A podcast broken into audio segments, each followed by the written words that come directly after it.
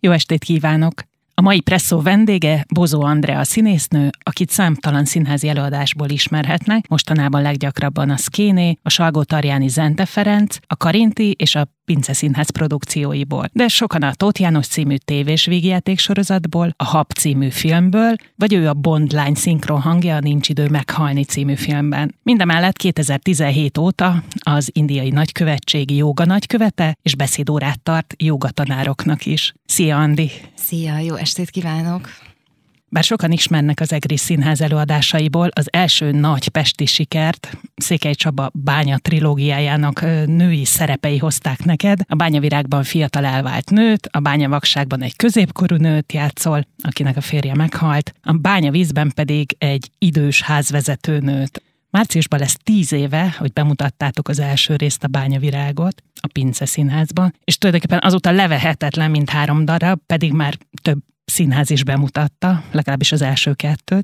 Mit változott ez a 3 nő, akit játszol, az elmúlt 10 évben? Hát egyrészt 10 évvel idősebb lett mindenképpen, úgyhogy közelebb kerültem Irénkéhez határozottan, és kicsit távolodtam az Ilonkától, bár talán még belefér, hogy játszhatom ezt a szerepet is, mert ugye szerencsére nincs korban pontosan meghatározva, csak az, hogy egy fiatal elvált nő, úgyhogy még talán még belefér. Nyilván nagyon sok tapasztalat rakódott le ebben, és a tapasztalatnak a legkülönlegesebb része az, hogy folyamatosan játszani ezt a 3 nő alakot, és hogy ez a 3 nő alak bennem hogyan hat egymásra, illetve hogy valahogy annyira tényleg egy ilyen család lettünk, ez a Bánya család. Ugye nagyon sokan játszunk, vagy hát többen játszunk mind a 3 előadásban.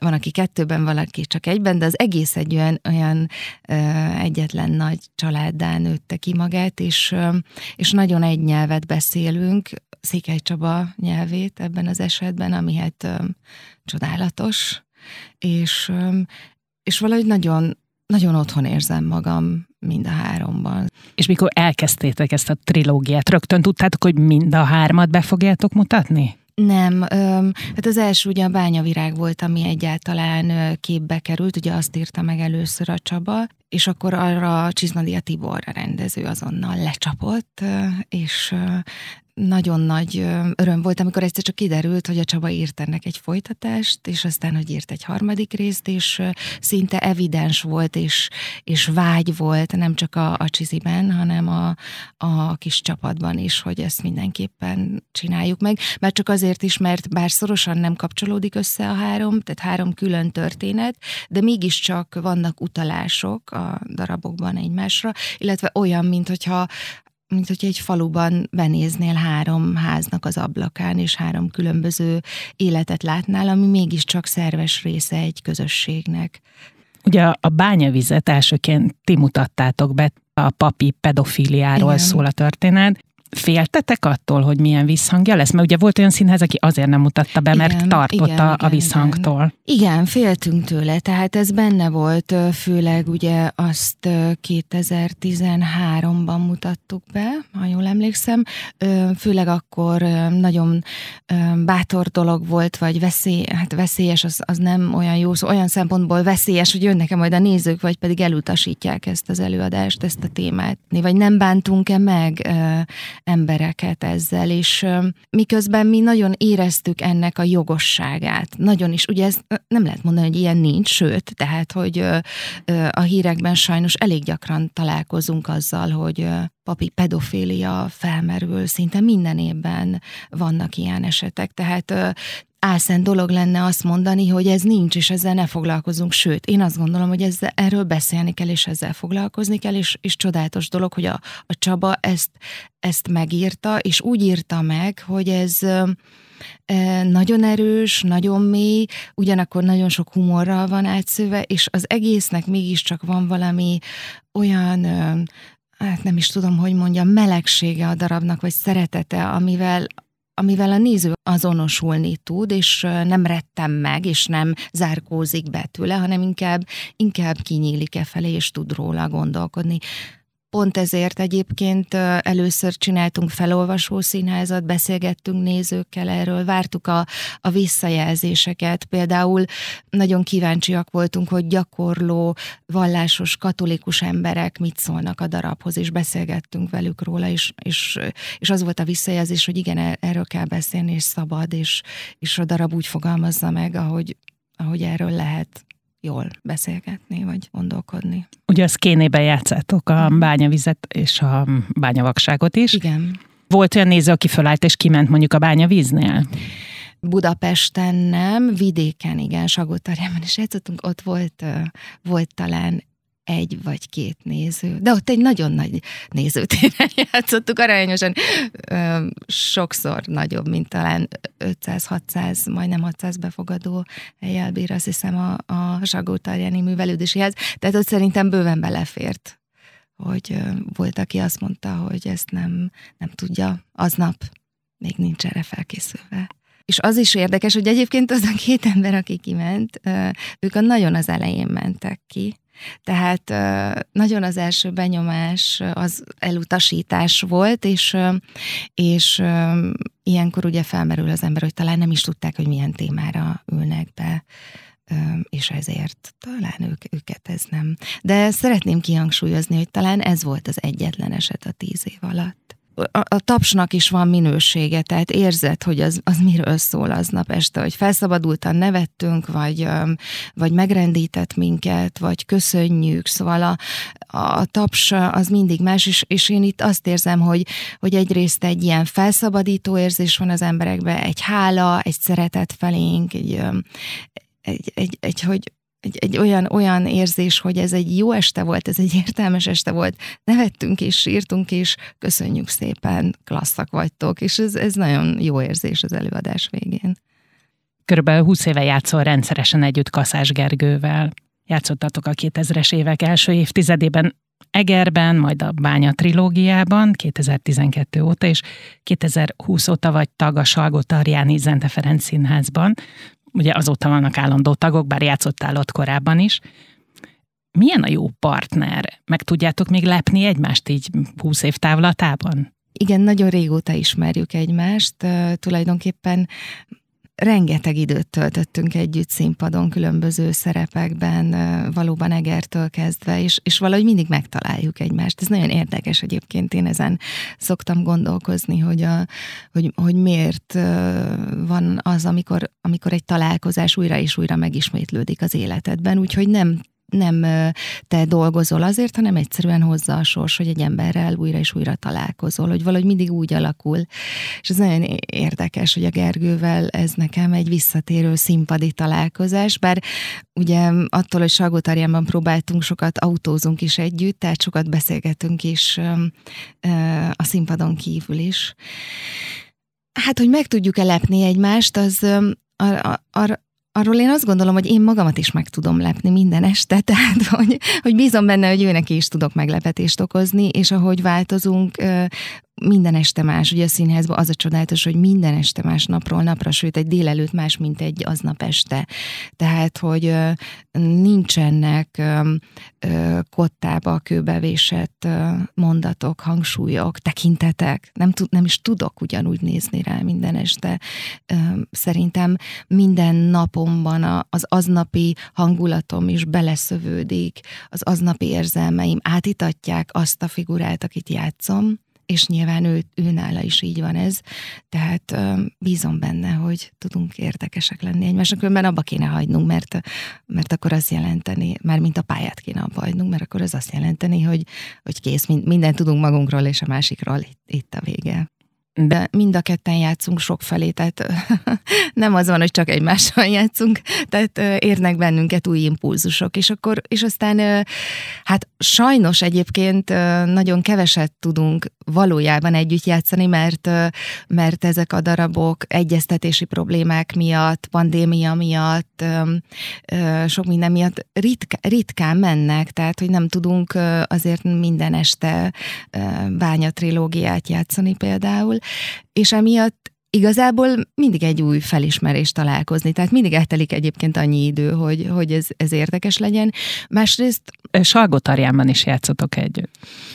Salgótarjánban is úgy játszunk együtt, hogy azért ott van egy korlát, hogy mennyi néző jön el. Tehát azokat az előadásokat ott 5-6-szor tudjuk körülbelül eljátszani, főleg azért, mert ugye ez a hatalmas nézőtér van, tehát egyszerűen nincs több néző, fizikailag a színházba járó néző még most Salgótarjánban, reméljük, hogy ez egyre több lesz, és most mondjuk megépült egy kamaraterem, ami óriási dolog, és ott azért egy kisebb befogadó hellyel többet tudunk majd egy-egy előadásból játszani. De ez azt jelenti, hogy utána ezeket a darabokat Pesten játszuk, van, amit a Szkénében játszunk, ha meghívják valahová, vagy el lehet adni, akkor utazunk vele az országban, de azért ez nem jelent egy olyan fajta repertoárt, mint egy Vígszínházban vagy Örkényben, hogy akkor rendszeresen Salgótarjánban mi hétről hétre játsszuk az előadást. Úgyhogy ilyen szempontból ez nem annyira sűrű. És hogy amit még akartam mondani, hogy én egyébként nagyon szeretem azt, amikor valakivel egy nyelvet beszélünk, és nagyon szeretem a Bányában, hogy egy társulat van, és a társulat játsza azt az előadást, és egy pillanatig nem unom a kollégáimat, tehát hogy sőt, nagyon várom, és nagyon, nagyon szeretem azt a komfortos érzést, hogy olyan igazán bele lehet simulni a dolgokba, nem kell már viselkedni, nem kell bizonyítani, nem kell harcolni, hanem az van, hogy valahogy ez ad nekem egy bátorságot estéről estére, például, hogy bármit kipróbálhatok, mert tudom, hogy már annyira benne vagyunk, hogy őt nem fogja az megzavarni, váratlanul érni. És ez nekem felszabadító érzés. De mit jelent a kipróbálni? Tehát mit lehet, mi volt, ami a legradikálisabb volt? Nem ilyen radikális dolgokra gondolok, hanem hogy lehet esetleg egy olyan mondatot, amit eddig mindig kiabálva mondtam, nyugodtan mondhatom ma halkan például, mert bennem az erő meg lesz, és kipróbálhatom, hogy az hogyan szól, az hogyan hat rám, hogyan hat ő rá, ha ma így fogom mondani, vagy ha tartok egy nagyobb szünetet, és nem szólalok meg. Szóval, hogy ezek beleférnek, és ő nem fog megijedni, hogy Jézusom, elfelejtettem a szöveget, pláne, hogy súgó sincs ezekben az előadásokban, tehát, hogy ilyenfajta, nem óriási vagy előre kitervelt dolgokra gondolok, hanem hogy abban a pillanatban érzem, hogy kettőnk között van egy olyan hullámhossz, amin egy biztonsági háló, amin lehet játszani. És lehet hagyatkozni arra a konkrét aznap esti pillanatra. Ugye beszéltünk a Salgótarjáni Zenthe Ferenc Színházról, amelynek tulajdonképpen tagja vagy szinte a kezdetektől, ahogy tagja voltál az Egri Gárdonyi Színháznak is a kezdetektől, mármint a Csizmadia érának a kezdetétől. Igen. Izgalmas egy ilyen színház nulláról, vagy érzed a rizikót? Nagyon izgalmas, teljesen más a kettő. Tehát ugye az Egri Színház az egy hagyományokkal, múlttal rendelkező társulattal, infrastruktúrával, havi esetenként, nem tudom, 29-30 előadással, tehát egy rendszeresen játszó, rendszeresen egy repertoár színház, oda kötődő emberekkel, egy konkrét társulattal. Tehát egészen más volt. Tervekkel, mármint a társulatra nézve, a színészekre, látva benne a következő évadokat, hogy mit fogunk csinálni, mármint hogy akit oda szerződtetett a Csizi, azoknak ő gondozta a sorsát, és abban gondolkodott, és azokban a rendezőkben, akiket ő oda hívott hosszú távon. A Salgótarjáni Színház egészen más, tehát az gyakorlatilag a semmiből alakult, és lépésről lépésre tudott fejlődni, mindig egy kicsivel tovább, mindig egy kicsit hozzátéve az előző évhez. Ugye az nem volt egy profi társulat kezdetben, ezt most egyáltalán nem pejoratív értelemben mondom, hanem sőt, nagyon is jó értelemben, ugye ott nagyon erős hagyománya van sok-sok évre visszamenőleg az amatőr színjátszásnak, ami egy bányászvárosban fejlődött ki, tehát ott aztán aki kultúrával foglalkozott, az tényleg nagyon akart kultúrával foglalkozni, hiszen ez nem volt egy könnyű feladat, és nagyon nagyon erős vágy volt ezekben az emberekben, hogy saját színházat hozzanak létre. Szerintem ez egy óriási dolog egy ilyen városban, ahol ennek egyébként semmi alapja nincs, vagy semmi... Tehát nem, nincs egy konkrét színházépület, hogy tessék, itt van, költségvetéssel csináljátok.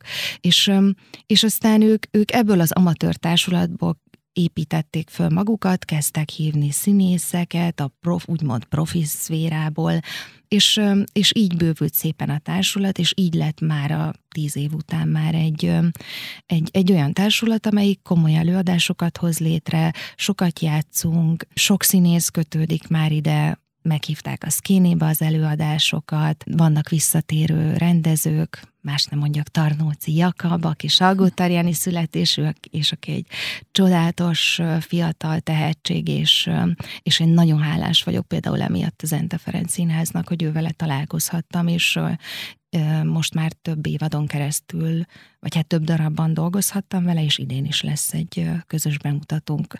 Szóval igen, nyilván ebben volt rizikó, de én az elején elvállaltam egy szerepet, és nem is úgy kötöttem oda, szabadúszó voltam, és akkor mindig az volt a következőjében, hogy megint lenne egy olyan izgalmas feladat, amit érdemes megcsinálni, jó, akkor idén is csinálok valamit, és akkor ebből az lett, hogy gyakorlatilag 10 évben minden évben csinálok ott szerepeket, idén 3-at is, és ez a második évad, hogy tagként oda szerződtem.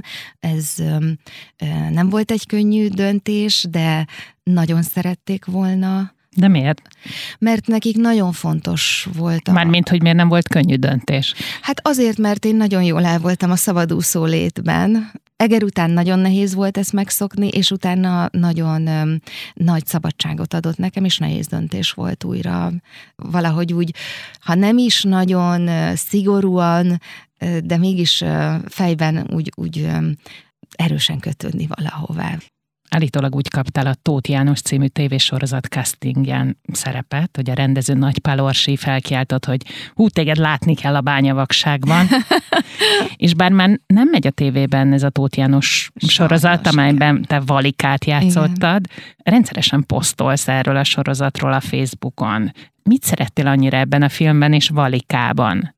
Én nem tudom, lehet, hogy nagyon szerencsés vagyok, de lehet, hogy az összes többi kollégám is ilyen, vagy hát nyilván sokan élünk át ilyen élményeket, hogy amikor 2 éven keresztül forgatsz egy sorozatot, akkor tényleg ott is egy ilyen, tényleg egy család alakul ki, tehát bemész ugye reggel hajnalban, 5-kor mondjuk, és aztán ott vagy délután 5-6-ig, ugyanazokkal az emberekkel sok-sok napot 2 éven keresztül.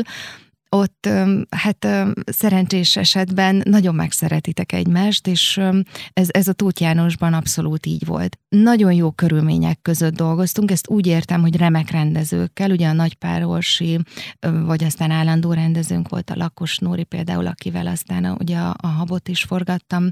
Nagyon felkészültek voltak, remek stábbal, nagyon jó színészekkel, tehát amikor tényleg azt érzed, hogy megtiszteltetés ebben benne lenni, és ugye voltak állandó szereplők, de sokan jöttek kisebb szerepekre is, és mindenki tényleg remek volt, és hogy volt idő próbálni például, tehát hogy ez valahogy olyan áldásos körülmények között készült, valahogy így most már, pedig nem volt olyan régen visszatekintve, olyan békebelének tűnik, hogy nem volt akkora hajtás, nem kellett akkora mennyiséget fölvenni egy nap. Tényleg meg lehetett állni, akár átírni a jelenetet, elpróbálni, még egyszer elpróbálni, és addig fölvenni, amíg azt nem érzi a rendező, hogy az nem lett jó, vagy hogy amíg jó nem lett. És ez egy óriási luxus ma már szerintem, ahogy hallom sorozatoknál, tehát hogy olyan őrült tempó van, hogy ez nem minden esetben megengedhető.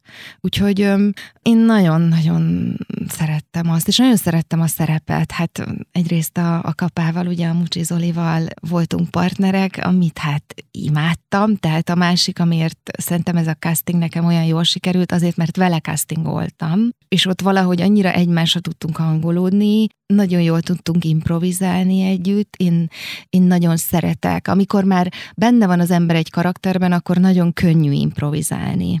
ahhoz kell egy biztonság megint csak a partnerrel és azzal az anyaggal, ami azzal a figurával, aki már nagyon kell, hogy a tiéd legyen, hogy merjél benne akár bármit mondani. Tehát minden mondatról már akkor azt érzed, hogy azt a Valika mondja. És erre is nyitott is volt, hála Istennek a mindkét rendező, úgyhogy voltak benne embert próbáló improvizációk. Ez alatt azt értem, hogy hát nagyon sokat nevettünk mi magunk is, úgyhogy nagyon nagy élmény volt. Meg én szeretem ezeket a kis elesett figurákat játszani, tehát egy kicsit olyasmi, mint ez a Bányavízben az Irénke, szóval, hogy szeretem az ilyen nagyon egyszerű gondolkodású, de mégis valahogy olyan mély igazságokat átélő kis lényeket.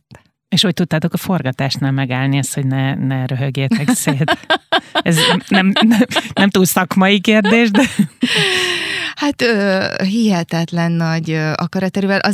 Azért én látom, hogy mikor került be olyan felvétel, ahol küzdök. Azzal, hogy mindjárt vége, csak még bírjam ki. És hát volt olyan, amikor így robban a stáb, az egész stáb az utolsó mondatnál. Tehát, hogy nem csak mi tartjuk vissza nevetésünket, hanem az egész stáb. És hát azért volt olyan is, amit újra kellett venni, mert nem bírtuk ki, de hát nagyon nagy élmény volt. De téged mondjuk könnyű nevettetni a színpadon? Hát ez változó, nem tudom. Azokban az előadásokban, amiben játszom, azért nem cél az, hogy nevettessük a másikat nyilván, tehát a vígjátékok is ennél komolyabb előadások, hogy ezzel legyünk elfoglalva, de a véletlen helyzetek persze azok próbára teszik az embert. És mi volt a legváratlanabb szituáció színpadon, amit jól abszolváltál?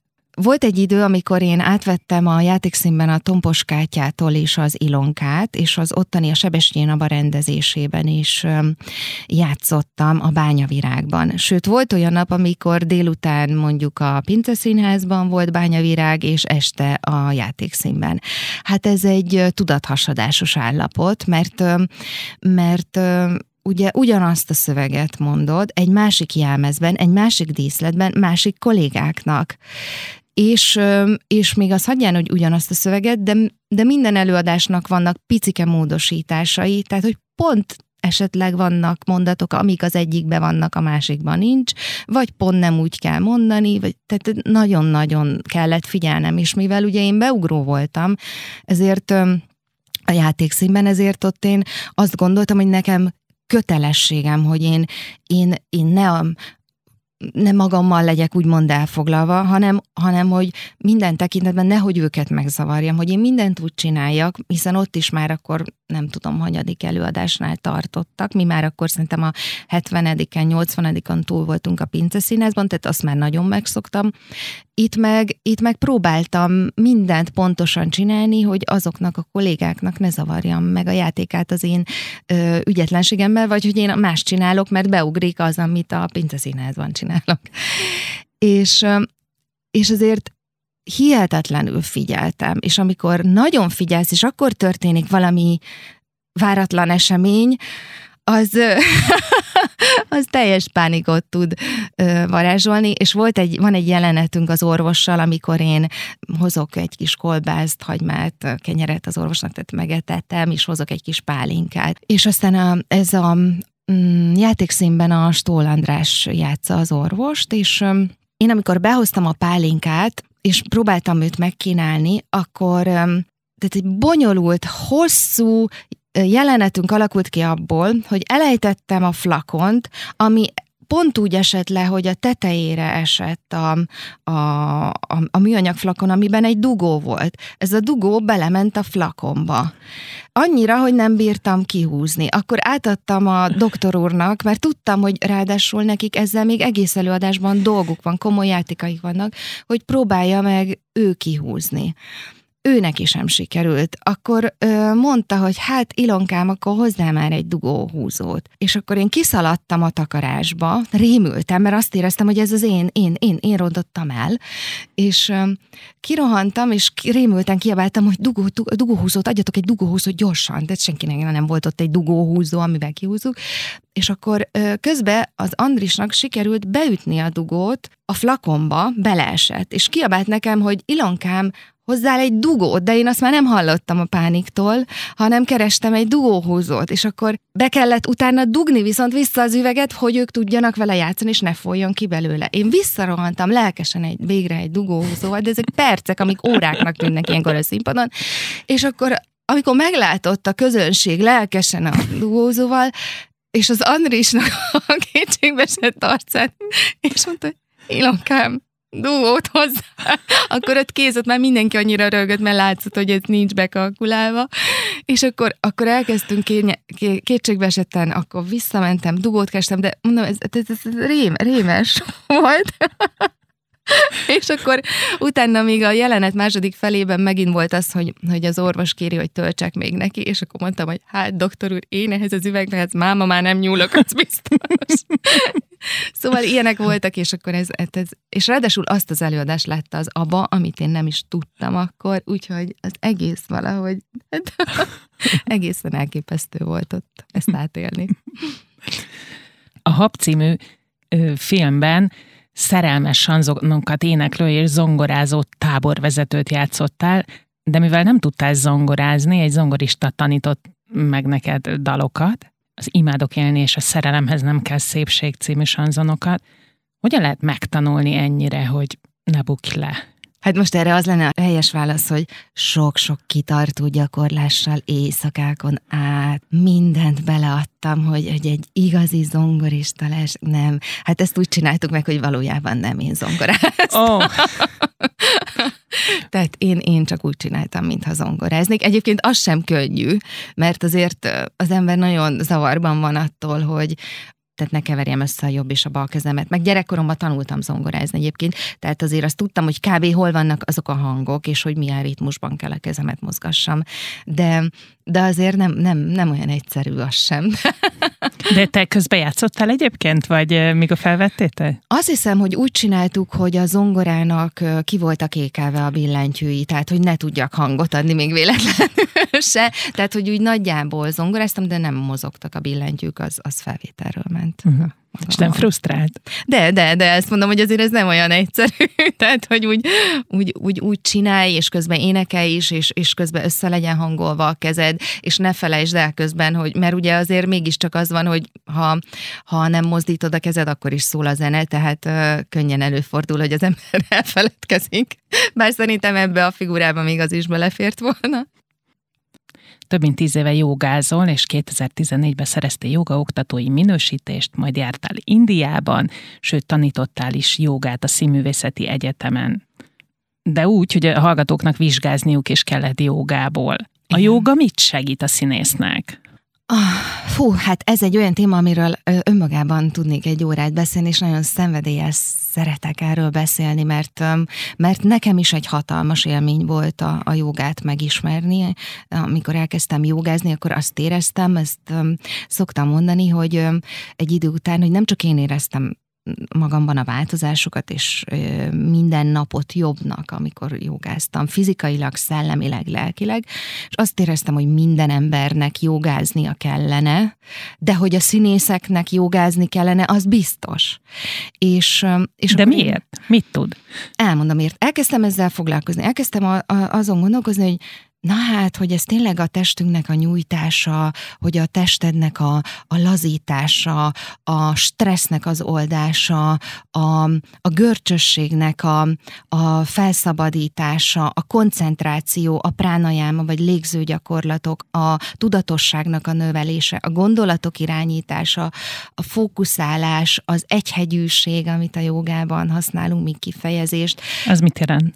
Az, hogy egy dologra figyelsz, egy dolog felé mész nagyon erősen, kizárod a külvilágot, tulajdonképpen ugyanazt csináljuk, mint amit a színpadon csinálnunk kell, nagyon sok tekintetben. És hogy mennyire fejleszti ez ugye a testedet azáltal, hogy a gerincedet karbantartod, hogy a testedet lazítod, hogy hajlékonyabbá válsz, ez nagyon erősen hat az idegrendszeredre is, tehát az idegrendszered is hajlékonyabbá válik, amire nagyon nagy szükségünk van. nagyon erősen arról szól a színpadi létezés, hogy a gondolataidat irányítod, és a gondolatokból hozod létre azt a színpadi helyzetet, a szituációt, az érzelmeket, mindennek a gondolat az alapja.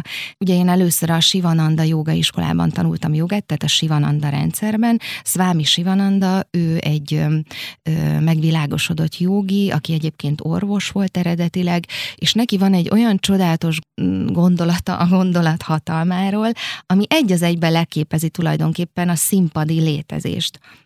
Ami úgy hangzik, hogy vessel egy gondolatot, tehát hoz létre egy gondolatot, lesz belőle egy cselekedet.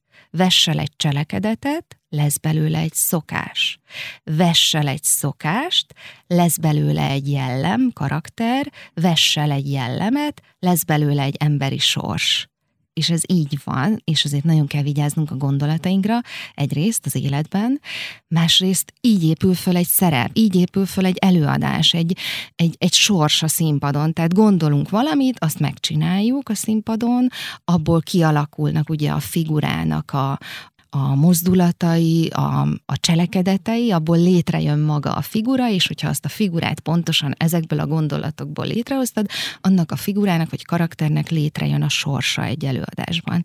Ez szerintem annyira szép. Na és amikor én ezen elkezdtem gondolkozni, hogy ezt hogyan lehetne konkrétan alkalmazni, felépíteni, hogyan tudnám ezt átadni másoknak, akkor a kutatások során egyszer csak szembe jött velem, hogy Sztanyiszlavszkij is jogázott. És az egy olyan pillanat volt, hogy hát persze, hogy jogázott, hát ez csodálatos, hát igen, és akkor elkezdtem olvasni erről tanulmányokat, ugye ő öncenzúrát végzett annak idején, nem jelenhettek meg ezek a gondolatok a műveiben, bár ott vannak, amikor én most újraolvastam, egyértelműen ott vannak, de nem tudom én, tehát a spirituális ilyen fokon nem jelenhetett meg, hanem világlélek volt, és nem lélek az akkori Szovjetunióban.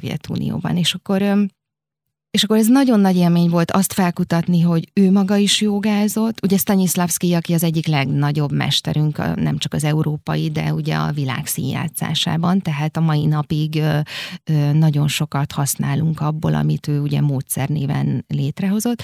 És akkor kiderült, hogy ő jogázott egyrészt, hogy tanított jogát, hogy használta a próbákon, a próbákra való felkészülésben. Nagyon fontosnak tartotta a növendékeinél, hogy jogakönyveket olvassanak, hogy alkalmazzák. Nagyon sok mindenre használta. Ugye a színpadi létezésnek a másik alapja a koncentráció. Anélkül nincs. Sztanyiszlavszkij is ezt mondta, hogy ez a legfontosabb, anélkül nem lehet színpadra lépni. Tehát például a koncentrációnak a fejlesztése, az úgynevezett pránának, annak a belső energiának a kezelése, amit ilyenkor létrehozunk a színpadon. Ugye ő azt kereste, hogy az intuícióval, belső emlékekkel, ösztönökkel dolgozunk, ami egy megfoghatatlan dolog, de hogy lehetne mégis ezt megfogni? Hogy lehet ezt a megfoghatatlan dolgot, hogy tehetség, hogy kreativitás, hogy ez hogyan jön létre az emberben. És azt mondta, hogy tulajdonképpen a tudatalatti, a tudatos által. Ez a jogának a lényege. Tehát, hogy valami olyanhoz férsz hozzá a joga eszközeivel, amit máshogyan nem tudsz megközelíteni. És nagyon érdekes, hogy miközben a joga egy spirituális dolog, egy nagyon praktikus módszer, nagyon konkrét gyakorlatok vannak arra, hogy ezt a megfoghatatlan állapotot a tudatban hogyan tudod megközelíteni, hogyan tudod segíteni a létrejöttét tulajdonképpen.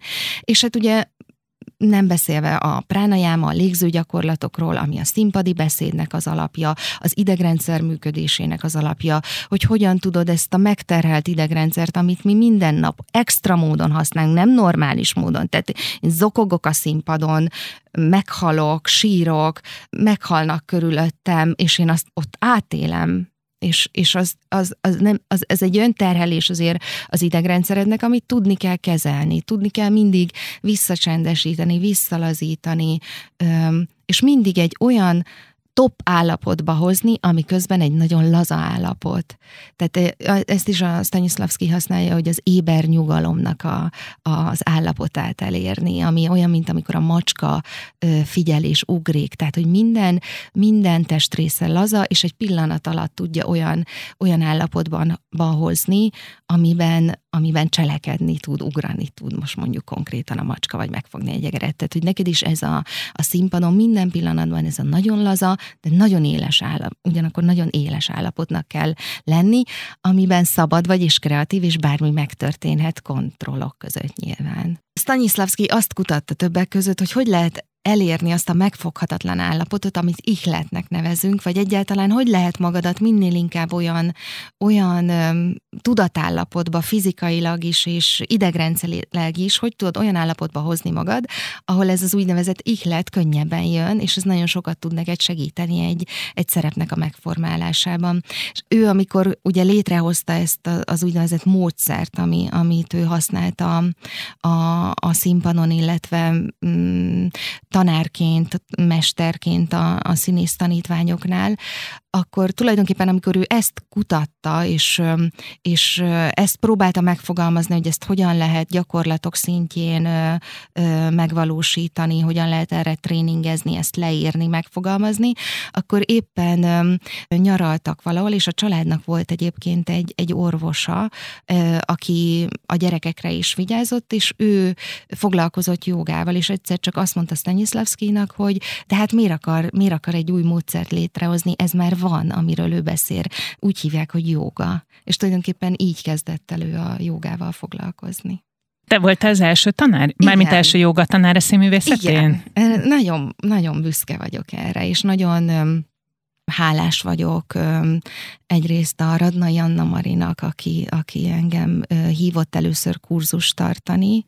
Ő dramaturg volt, és meghalt pár éve. Igen, és ugye voltak akkor a Színművészeti Egyetemen úgynevezett kurzus hetek, mindig a szeptember környékén, illetve mindig a szemeszter elején, ugye, február, vagy január végén, február elején, és akkor mondta, hogy nincs kedvem. És akkor én ebben már nagyon, nagyon vágytam erre, és nagyon benne voltam, és mondtam, hogy hát hogy ne lenne kedvem, de nyilván nagyon izgultam, hogy egyáltalán lesz erre kíváncsiság a hallgatókban. És akkor azt mondta az Anna Mari, nagyon biztatott, és mondta, hogy hát figyelj, hát hirdessük meg, és hogyha nem jelentkeznek, akkor nem lesz. És ez volt az első kurzus, ami betelt, képzeld el. Mm. És aznap betelt, tehát, hogy éjfélkor már nem volt hely a kurzusomra, és hát egyrészt nagyon meg voltam hatva nyilván, és nagyon nagy örömmel csináltam. Nagyon sok pozitív visszajelzést kaptam, lányoktól és fiúktól is, tehát a mai napig van olyan kollégám, fiatal kollégám, aki most már a pályán van, és felhív, és megköszöni, vagy ír, hogy miattam kezdett el jogázni, és használja a jogát a felkészülésben, mert ez egy olyan módszer, aminek a kulcsszava a tudatosság, hogy tudatosan tudod a testedet vizsgálni, az idegrendszeredet vizsgálni, a lelkedet egy olyan állapotba hozni, amit használsz a színpadon. Ugye 2017 óta az Indiai Nagykövetség jóga nagykövete vagy. Ez mivel jár? Ez mit jelent? Ez tulajdonképpen egy olyan megbízatás, ami egy folyamatos együttműködést jelent az indiai követséggel. Ebben benne van az, hogy nyilván ennek a csúcspontja júniusban a Nemzetközi Jóga Nap, amikor nagyon sok esemény szerveződik, és én, mint ismertebb ember, vagy igen, tehát hogy esetleg tudok ebben segíteni, hogy népszerűsítsem a jogát, és minél több embernek a figyelmét felhívjam arra, hogy ez mennyire klassz dolog, és mennyire fontos, hogy törődjünk magunkkal ezen a három síkon, fizikailag, szellemileg és lelkileg egyaránt. Illetve tartottam jogaórákat a Jóga Nagykövetségem, és mindenféle olyan rendezvényen évközben is, ahol a jóga előtérbe tud kerülni, akkor ott igyekszem én is részt venni ebbe, és népszerűsíteni a jogát. Leendő jógaoktatóknak beszédet oktatsz. Miért van erre szükségük? Nagyon nagy szükségük van, és megint csak azt tudom mondani, hogy a visszajelzések, amiket kapok azoktól a jóga oktató növendékektől, akikkel én találkozom, az nagyon pozitív. Most már sokadik alkalommal tartok egy budapesti jóga stúdióban felkérésre az ő tanfolyamaikon ilyen órát. Aki beiratkozik egy jógaoktatói tanfolyamra, azoknak egy része olyan civil foglalkozású ember, akinek nem biztos, hogy a beszéd, illetve az, hogy kiállni emberek elé és beszélni, és jógaórát tartani, az olyan könnyű és evidens. Egyáltalán az, hogy hogy lehet a hangoddal bánni, hogyan lehet mondjuk egy nap akár 5-6 jógaórát is megtartani, anélkül, hogy lebetegedj, berekedjél, elfáradjon a hangod, de mégis halljanak még az 5. órán is, a hátsó sorokban is. Tehát ez egy beszédtechnika. Egyrészt egy beszédtechnika, egyfajta felkészülés, hogy milyen beszédtechnikai gyakorlatokkal lehet bizonyos beszédhibákat orvosolni, bemelegíteni a szádat, mert mindig mondom nekik, hogy ugyanúgy, ahogy mi is egy előadás előtt bebeszélünk, bemelegítjük, hogy azzal már ne kelljen foglalkozni, mert főleg ugye az első órákon, amikor kiáll valaki, akinek ez akár lámpalázat okoz, feszültséget okoz, annyi mindenre kell figyelni az elején, annyira szeretnéd azt a tudást átadni, amit elsajátítottál, de esetleg szégyenlős vagy szemérmes vagy halk vagy berekedsz, elcsuklik a hangod, nincs levegőd, mindenféle probléma jön, és ezekre lehet magadat tréningezni ezekkel a gyakorlatokkal, hogy ezzel már ne kelljen foglalkozni lehetőség szerint, illetve én mindig azt mondom, hogy az a fontos, hogy egyáltalán megismerd a hangodat, megismerd magadat, tudatosan megint csak, hogy mi történik veled ilyenkor, mert akkor már nem fogsz megijedni, nem fogsz bepánikolni, nem fogsz leblokkolni ettől. De mit jelent ez, hogy megismerd a hangodat? Olyan egyszerű dolgokat jelent, ami mondjuk nekünk evidens, akik a színpadon ezt gyakoroljuk, hogy merjek hangosan beszélni. Nagyon sok ember, amikor azt mondom neki, hogy jó, akkor ezt a mondatot egy picit előre hozzuk, bekapcsoljuk a mellhangodat, és hogy ne csak itt beszél, és ne itt legyen az izgalom a torkodban is, és vagy ne az orromban legyen az egész hang, vagy ha kiabáljanak, az akkor ne regedjen be ide a torkodba, hanem egyszerűen nyíltan, telt, szép hanggal merj hangosan kimondani egy mondatot. Ez nagyon nehéz nagyon sok embernek. Vagy merj a másik szemébe nézni a jógaórákon. Tehát egy picit ilyen metódust is tanítok. Ugye nagyon jó az, hogy én jógaoktatóként és színésznőként ezt a két dolgot ismerem és össze tudom kapcsolni, és tudom a saját tapasztalatomból, mint jogázó is, hogy mennyire fontos, hogy az ember, aki ott áll kinn előttem, az hogyan beszél és rám a hangjával hogyan hat, illetve hogy maga a stílus, ahogy vezet egy jógaórát, most beszéd szempontjából is, az bennem mit vált ki, és ezzel lehet bánni, ennek vannak úgynevezett, hát nem jó szó, hogy fogásai, de vannak dolgok, amikre tudunk figyelni. És ez nagyon nagy segítséget nyújt az embereknek, és nagyon minőségileg jobb jógaórát tudsz tartani szerintem, hogyha ezzel foglalkozol, és hogyha ha ezt tudatosan műveled, most megint csak ez a tudatos szó, már nem tudom, hanyatszor mondom, de tényleg nagyon fontos,